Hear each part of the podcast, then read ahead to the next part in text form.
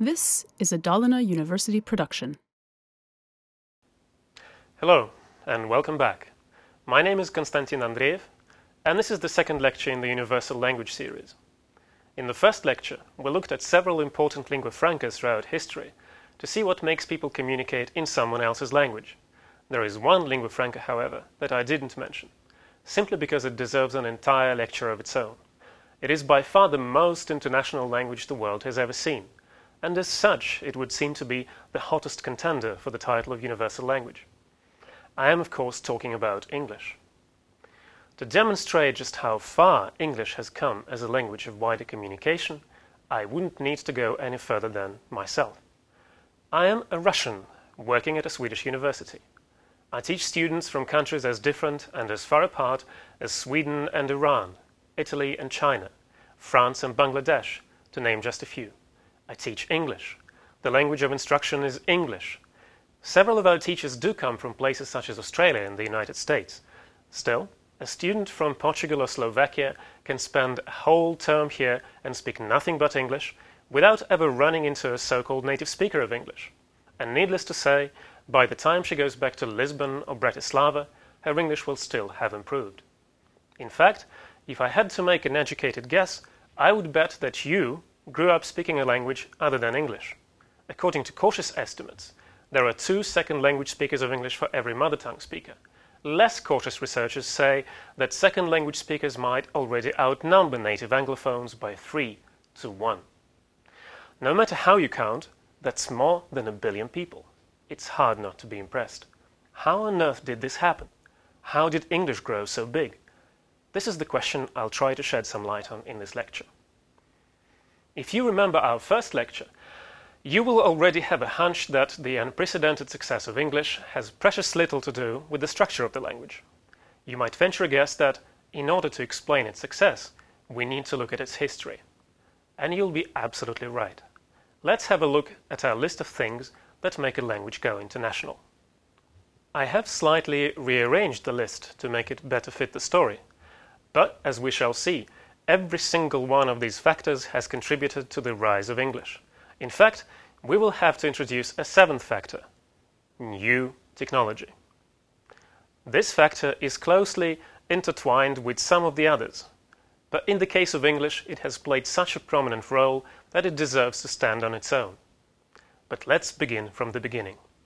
The story of English as a lingua franca starts with commerce and conquest. Tradesmen, or, as we would call them today, business people, have always needed a universal language more than most other people.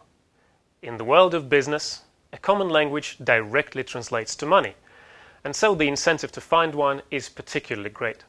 In fact, the medieval Mediterranean pidgin that gave us the very term lingua franca was born in negotiations between Italian, French, and Arab merchants. The first Europeans to circumnavigate Africa and reach India were Portuguese tradesmen. As a result, the Portuguese language remained an important lingua franca in and around the Indian Ocean for nearly three centuries. When the Dutch and the British started elbowing out the Portuguese from the region, their merchant fleets had to resort to the language of their competitors if they wanted to be understood by the locals. This state of linguistic affairs, however, could not last forever. In the year sixteen hundred, Queen Elizabeth the First of England granted a trading monopoly in South Asia to the British East India Company.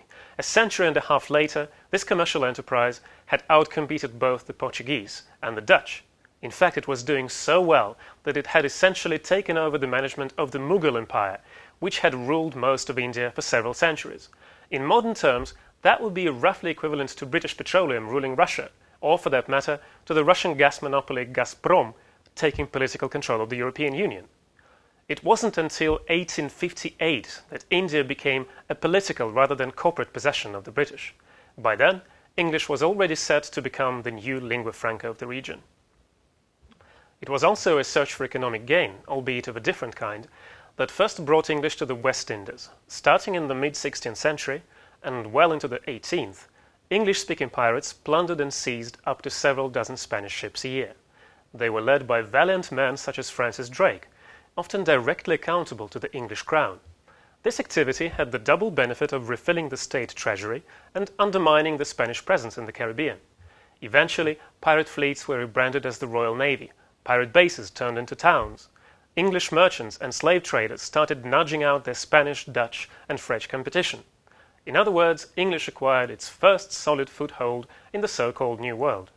We can see, then, that English-speaking wealth-seekers were a huge boost for the language. But of course, they were not the only force driving British ships and their English-speaking crews to distant shores. Political power, with its inbuilt lust for conquest, was at least as important. Sometimes the conquest came as a result of a classic drive for new land. A good example is Ireland, arguably the very first colonial possession of the English crown. It was definitively conquered and put under an English-speaking administration by the early seventeenth century. Today, Irish Gaelic is one of the official languages of the E U, but less than two percent of Ireland's population actually use it as a language of daily communication. Everyone else uses English. Sometimes England simply didn't want to be outdone by its European competitors, even if this meant a direct confrontation with another colonial power. In their imperial career, the British captured much of the Caribbean from the Spanish, Canada from the French, and South Africa from the Dutch, to cite just a few examples. Sometimes the expansion was spurred by religious tensions at home. Starting in sixteen twenty and onwards, Puritans, Quakers, and other Christian sects chose to flee the Anglican Church by crossing the Atlantic Ocean. Most of them settled in the northeast of what today is the United States. Sometimes Britain would send its people overseas as a way of punishing them. Australia famously owes its British legacy and its English to the overpopulation of English prisons. The first shiploads of English-speaking convicts reached the continent in seventeen eighty-eight. In fact, so varied were their reasons for capturing new lands that even the British themselves sometimes appeared to be losing track of their own excuses. A nineteenth century British historian was moved to observe that his countrymen seemed to have conquered and peopled half the world in a fit of absence of mind. Whatever their reasons, the British did an impressive job of planting their language all over the globe. By the year nineteen hundred, over a quarter of the Earth's landmass was under direct political control of one of the two English-speaking powers, either the British Empire itself or its fast-growing offshoot, the United States. Between its declaration of independence in seventeen seventy-six and the First World War, the former colony bought vast swathes of land from the French and the Russians. It seized Florida and the Philippines from Spain. It annexed Hawaii, as well as a huge chunk of Mexico.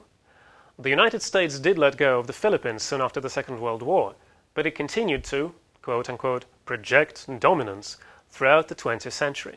Things might be changing now, but as recently as in the nineteen nineties, the U S was probably the most powerful political entity that has ever existed on this planet. We have now seen the immense territory that has found itself under English-speaking rule over the last few centuries. But new territory alone is not enough to make a language big. You have to populate it with speakers of the language. In several cases, this happened quite literally. Of course, the first settlers were always outnumbered by the indigenous population. But they had far better weapons, and they brought new diseases. These were often lethal for the locals and could exterminate entire tribes in a matter of months. The newcomers also had relatively advanced agriculture. This meant that they had more food, and because they had more food, they had more children that lived long enough to become adults.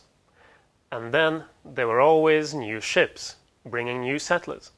Considering all this, it is hardly surprising that the population of the United States alone grew from four to seventy-six million people in just one hundred years.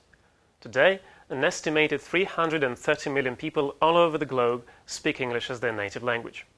Yet, English would not be a world language if it only had its native speakers to show for itself. After all, the largest country where English has official status is not the United States. It is India.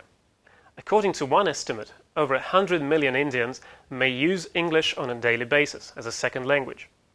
These people are not descended from English-speaking settlers. In fact, their ancestors spent many a decade fighting against their British rulers. Why then does English persist in India? Why does it persist in places like Gambia, Kenya, or Nigeria, several decades after the colonizers left? Well, one reason is that a multilingual country such as India or Nigeria might want to keep English as a compromise language, a lingua franca that is no one's mother tongue. Another crucial reason, however, brings us right back to our list. In India and elsewhere, the British left behind an education system that functioned in English. In India, this is especially true of university-level education. In some African countries, English reaches all the way down to day one of primary school. But the rule is the same. You want to get access to learning, you have to speak English. As we have seen, this is not very different from a Swedish university. Most undergraduate courses in Sweden are still taught in Swedish, that's true. But even undergraduates are often expected to read textbooks written in English. And the further you go up the education ladder, the more English you have to cope with. Let us say you're a Swede doing PhD research in chemistry. Already back in nineteen sixty-one, forty-three point three percent of all journal papers on chemistry worldwide were published in English.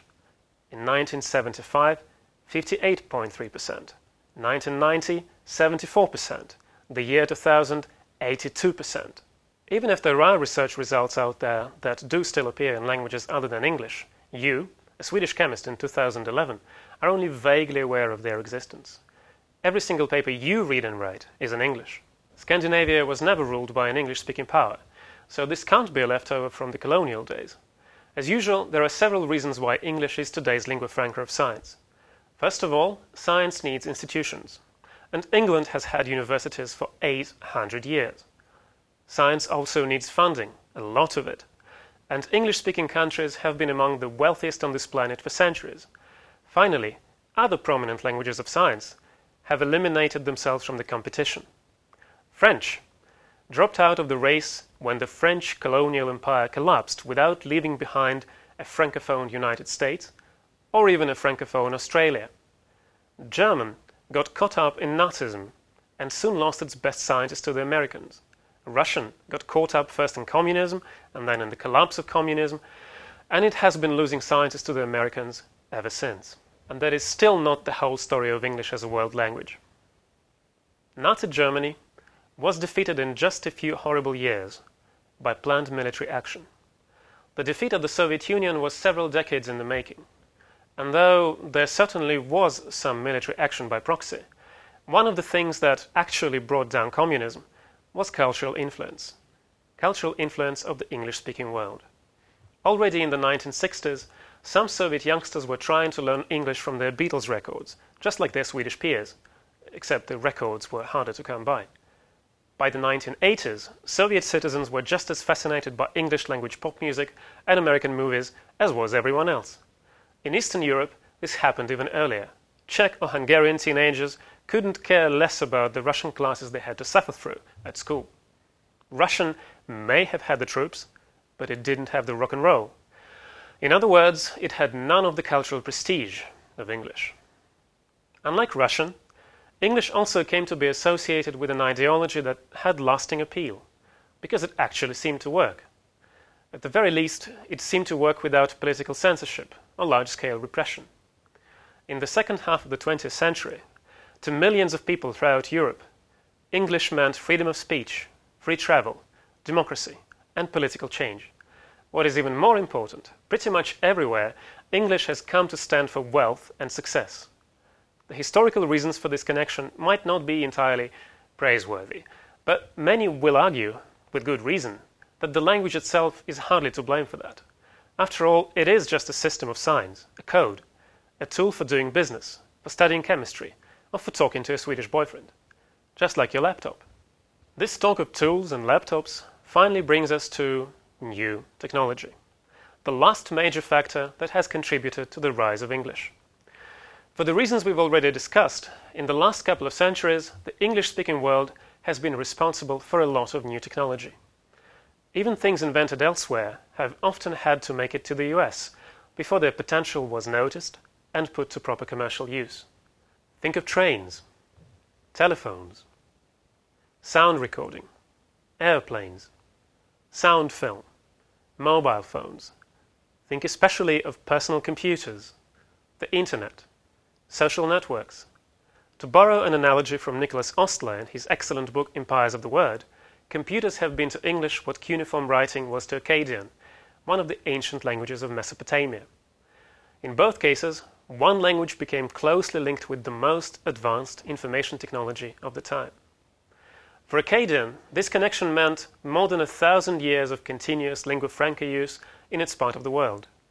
How long English is going to reign supreme is anyone's guess. So far, the tide of English has seemed unstoppable.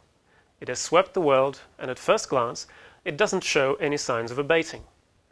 So, is this it? Will English keep growing forever? Is English the long-awaited universal language that will bring about the end of Babel? This lecture is already long enough as it is, so I'm afraid there has to be a change of plan. And this is why we'll return to this question in Lecture four, when we try to peek into the linguistic future of the world. But before we do that, we need to consider two other kinds of languages, quite distinct from the ones we've looked at so far. Both kinds are actually created as lingua francas, though in very different circumstances and by very different people. To find out more, watch Lecture three of the Universal Language series. Thank you.